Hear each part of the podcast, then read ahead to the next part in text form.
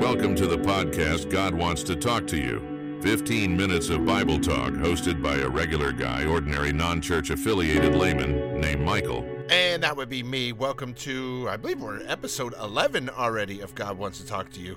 Time is flying by. I honestly thought we're in our second week here, solid second week. I would be on about episode 3, but we are at episode 11 because I'm blessed. That's what it is. I feel like, man, I gotta, I gotta talk about this. I gotta talk about this. And I will read my, I will tell you where I thought I was gonna talk about today on the 15 minutes of Bible talk here on God Wants to Talk to You.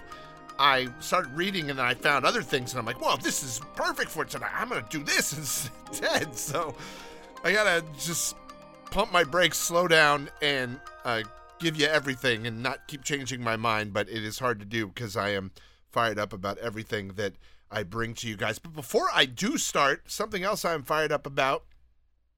I don't know if you guys uh, even know about it. There is a show called uh, Chosen, and I really like that show. They did a really good job. It is a show that I watched, started watching on Peacock, and it already had three seasons, and I binge watched the entire three seasons in no time. I think it's like eight or nine episodes a season, and it's the Bible story of Jesus. It's, but I'll give you this: they also make it different. They throw things in there that aren't in the Bible. There's a really like big twist in this uh, season four that isn't in the Bible at all. That like is is weird that they can do that, but they don't, in my opinion, compromise any of the message. And it's it's done really really well. I really like that show. It is called Chosen, and here's what's really cool about it and why I'm bringing it up. Uh, if you have Peacock, stream it. It's on other streaming services too. I'm sure if you Google uh, Chosen TV show, it'll show you how to watch it. But right now, season four is getting ready to come to streaming probably next month. But what they do with this show is they make the entire season and then they chop a few episodes together. So it's like one through three is what I saw this weekend, and they release them in movie theaters. And it's limited theaters. You have to search for chosen in theaters, and it'll give you the list. The one closest to me was Kowinka Dinkley, right over by my old job next to the university where I worked. And I drove over there and I went in by myself on Saturday and I watched episodes one through three of season four, and it was really good. If you're a fan of the sh- fan of the show and and you're familiar with the stories of the Bible, it's just I think done really well. I, I highly recommend it, and I did see that this weekend. A strange thing happened as I walked out. When I walked out, remember I was a I do a security guard as my day job, but I was a public safety officer at the university. It's you drive around in a uniform, you drive around in a patrol car, you do arrest people, you do a lot of emergency calls, you're trained in uh, first aid and this and that, and then there there was a lot to that. So I walk out of the theater as soon as I walked out, and a bike pulls up, and there's a guy on a bike, and it has a trailer, and I immediately recognized this guy in two seconds as a criminal that I had chased one night in the dark in the middle of the night. I worked overnights, and this guy got away from me. I caught his friend and arrested his friend, but he got away from me. And this guy pulled up and stopped and looked at me, and I looked at him, and I have a feeling at about the same time he knew who I was and I knew who he was, but I'm certain he no longer. Uh, uh, he doesn't know I no longer work there, and he immediately pedaled off real fast, thinking I was gonna go and arrest him again because I did arrest his friends on a massive narcotics charge. So it was strange. Not that that has anything to do with God, but it was weird that we met as I right after I walked out of the uh, movie theater where I had just seen The Chosen and something cool. So check it out if you're into that. I know they're taking uh, episodes one through three are going to go out of the theaters tomorrow, and then this weekend they will put in I think episodes four and five, and then they'll be in for a couple weeks, and then after that they'll have six, seven, and eight in the theaters. But it's it's cool. Uh, ch- check it out if you don't know about the Chosen, or better yet, just wait for it to stream. Go now, binge up on the first three seasons, and then get into it. It is so cool. I am totally a fan of of that show. So very very cool. All right, let's get into our actual Bible study for today. And this one is a very short one. It's in Luke chapter 5. We're going to start down at verse 27. And remember, as always, look it up, read it. You know, tell me what you think about it. And that's how we do it on this show. I do not typically know the scriptures off the top of my head. I know what I want to talk about. I know a lot of the stories. I look them up and then I write them down so I can tell you because I don't have it like that. I am not a a encyclopedia of the Bible like so many people are who do this, and, and I'm not at all talking smack about those people. It, it, they have put in the work, and I maybe someday I will be like that, but as of now, I am not. And do not be intimidated if you are not. Do not be intimidated to talk to someone about the Bible, and because, uh, like I said when I started the show, a lot of people it seems like are it, they have there's an arrogance about it. There like a conceitedness about the Bible, and that should never, never, never come across. You should be open and welcome, and just because you you know more, all right, you know you know more, you know more. But go ahead and talk to me as you know you're equal on this is is how I would like to do it. So I write it down. I don't know these things. You probably know uh, more than I do, but let's get into Luke chapter 5, verse 27, and it is called Jesus Eats with Sinners, is what it is. Very short little uh, verse right here in this chapter that is so important because how many times have you thought, well, who am I? Why is, you know, why would Jesus care about me? Like, I'm no one special. I'm not, you know, the president. I'm not a king. I'm not someone real important. I'm not a celebrity. I'm not this or that. And let's go into this. It says after this Jesus went out and he saw a tax collector by the name of Levi sitting in his tax booth. "Follow me," Jesus said to him, and Levi got up, left everything, and followed him. Then Levi held a great banquet for Jesus at his house, and a large crowd of tax collectors and others were eating with them. But the Pharisees and the teachers of the law, who belonged to their sect, complained to his disciples. Why do you eat and drink with tax collectors and sinners? Jesus answered them, It is not the healthy who need a doctor, but the sick. I have not come to call the righteous, but sinners to repentance. And are we not all sinners? We all are sinners. But kind of what I was just talking about in knowing the scripture, there's these people that have this arrogance over them. The the Pharisees and the lawmakers of that day looked down upon the sinners, and, and everyone looked down on the tax collector. People hated the tax collector. The tax collector worked for Rome. Rome was an occupying force in Israel, and they really were putting the screws to every single citizen because all they needed to do was make money, make money. That's all they want to do is squeeze the resources out of uh, Israel. Sure, you guys can have your own thing, do your own thing. We'll let you, you know, govern yourselves, kind of, but we're going to tax tax you guys to kingdom come and you better come through with it or we're going to put you in jail or sell you into slavery or whatever. We don't care.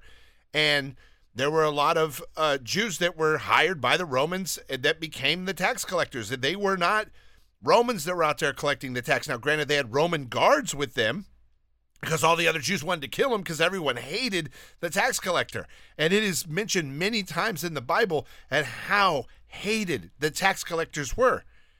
And one of Jesus' disciples was a tax collector. That's the most vile thing you could have been, is a tax collector, especially on your own people working for the Romans. You were detested and no one liked you. Now, granted, you can't blame people for not liking you. You're you're basically a traitor to your own people and you're persecuting your own people. And all the tax collectors were also dirty. They lived really lavish lives. They had money, they had nice places to live, and everyone else was really struggling because they were getting taxed so hard. So it was widely believed that the tax collectors were either pinching off the top or the Romans were paying them very, very well because they seemed to have really nice stuff and live a really good life while everyone else was struggling, kind of like us now and check to check and, you know, wondering how they were going to make ends meet. So people despised them and other sinners were their friends. So I would have to imagine these were not uh, devout uh, Jews at the time that weren't worshiping and going to temple. You know that there's that now. There's people who we talk about consider themselves Christians, but they don't. You know, I believe in Jesus, but maybe I, I don't go to church. I don't really follow all the rules. You know, that's kind of archaic. That was written a long, long time ago. Well, you're a sinner and you need to be saved if that's how you do it. And that's what Jesus is here for. He, he didn't come here to save the righteous. The righteous don't need to be saved. You know who needs to be saved? Me. Probably you. Probably everyone listening to this is who needs to be saved. And I love that Jesus came and that's the people he targeted. Those are the people that not only he targeted, those are the people that became his disciples. Those are the people he taught. Those are the people that he had the Holy Spirit give the gift to. You know, the disciples were going around after Jesus brought them in at one point and said, Hey, I'm going to give you guys, they gave him the, the gift of healing and the gift of being able to cast out demons, power over demons, given to them by Jesus himself. And the disciples went around. It also says that they had the ability to raise people from the dead, like Jesus did a bunch of times, and some of the other prophets in the Bible did at different times. But we don't have any stories of that in here at all. But apparently, Jesus gave them all of that. And these were fishermen, a tax collector. I know Luke was a doctor, but they were normal people. You know what they were most normal about them? They were sinners. They were low down sinners like all of us. And yet here they were being given these amazing gifts directly from Jesus because they followed him. Because they when he said that, that and that's hard to do. There's a, another story in the Bible we could get to at another point where a guy says, you know, what do I need to do to get to heaven? And he says, follow the commandments and do this. And the guy goes, I've always followed the commandments. And he goes, okay, then sell everything you own and give it to the poor, the money, and then follow me. And then the guy was like, whoa, whoa, whoa, whoa, whoa, whoa, what? I got a lot of stuff. You want me to sell everything and give it to the poor? And he's like, yeah, and follow me. And guess what? They never saw that guy again, not one of the disciples, because he had too much stuff. He didn't want to give it up. He didn't want to follow Jesus. So these people that dropped their entire life and followed Jesus are the guys that are the disciples, the guys that are in the Bible that we read about, and they were all sinners. And those are the people that Jesus saved. Mary Magdalene, uh, believed to be a prostitute, and she was as close to a, a female disciple as you can get, and very uh, close friend of Jesus. And that's who he hung out with. He hung out with people that the Pharisees and the righteous people, or the self-righteous people, didn't want to associate with. All right, now uh, I I did that that that today in our Bible verse to talk about that, but it is Valentine's week. Tomorrow is Valentine's Day, and as I was reading in the Bible, I was reading in uh, Corinthians, which is a book written by uh, Paul, Saint Paul. And you'll always hear if you're in if you're a Catholic and you're in Catholic Church, they'll say a reading from Saint uh, Saint Paul to the Corinthians, where he had written them letters and they have those. And that is where this book comes from. But this one just seems so perfect for this week. So apropos that i decided i would read it to you as we depart on uh, our 15 minutes of bible talk here on god wants to talk to you today. So let's read it. He says if i speak in the tongues of men or of angels but do not have love i am only a resounding gong or a clanging cymbal. If I have the gift of prophecy and can fathom all mysteries and all knowledge, and if I have faith that can move mountains, but do not have love, I am nothing. If I give all I possess to the poor, and give over my body to hardship that I may boast, but do not have love, I gain nothing. Love is patient, love is kind, it does not envy, it does not boast, it is not proud. It does not dishonor others.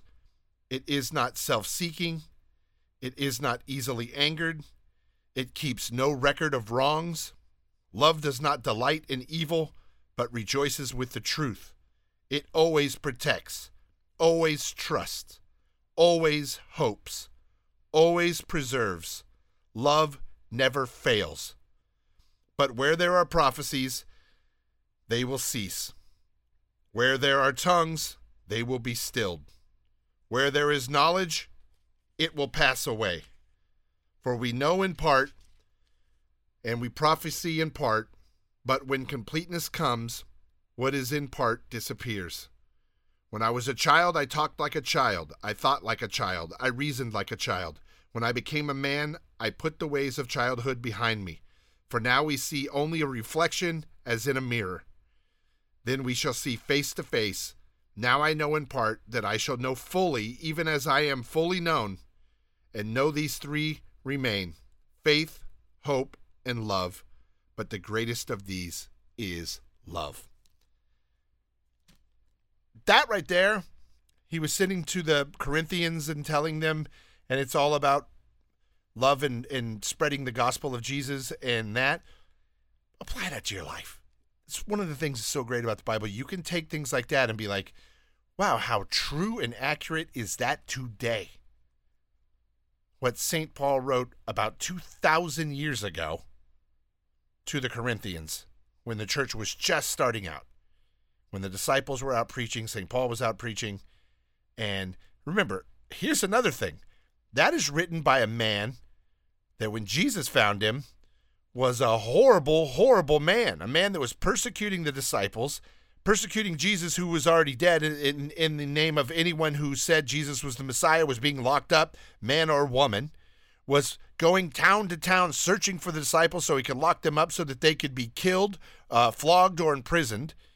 And he was filled with hate and filled with awfulness. And this is the guy that wrote that that right there. And that love in his heart, that came from Jesus, that came from his salvation, that came from him being saved, that came from him being knocked off his high horse and being on the ground, and Jesus standing over him and made him blind and said, This is what you're going to do. And this is the, the vision this guy has after being saved. And that love in his heart came came through Jesus. Nothing. Uh, it's an amazing, amazing read when you read up on that one. All right, that is our 15 minutes today. I hope you have a great Valentine's Day. Maybe take note, maybe read the, the Corinthians, read that little verse there from St. Paul, and take it to heart. Reflect on it. Don't keep score. There's a lot in there, man. Eh, I'm telling you, everything we read in the Bible, it's got about a thousand points to be. Ooh, I should remember that. Ooh, I should remember that. Ooh, I should. I do that. Oh, I do that. I I got to get better. You know what? We all got to get better. So if you're trying to get better, God bless you. I wish you well on your journey. I'll pray for you. I pray for all you guys that are listening to the podcast. I'm grateful to you. Thank you for being here. I will be back again soon with another edition of God Wants to Talk to You. In the meantime, go talk to God, go to church, read the Bible, and if you want to get a hold of me, here's how you do it. I'll see you next time. If you would like to contact us here at God Wants to Talk to You, follow us and reach out through Instagram at God Wants to Talk to You. Until next time. May the peace of our Lord be with you.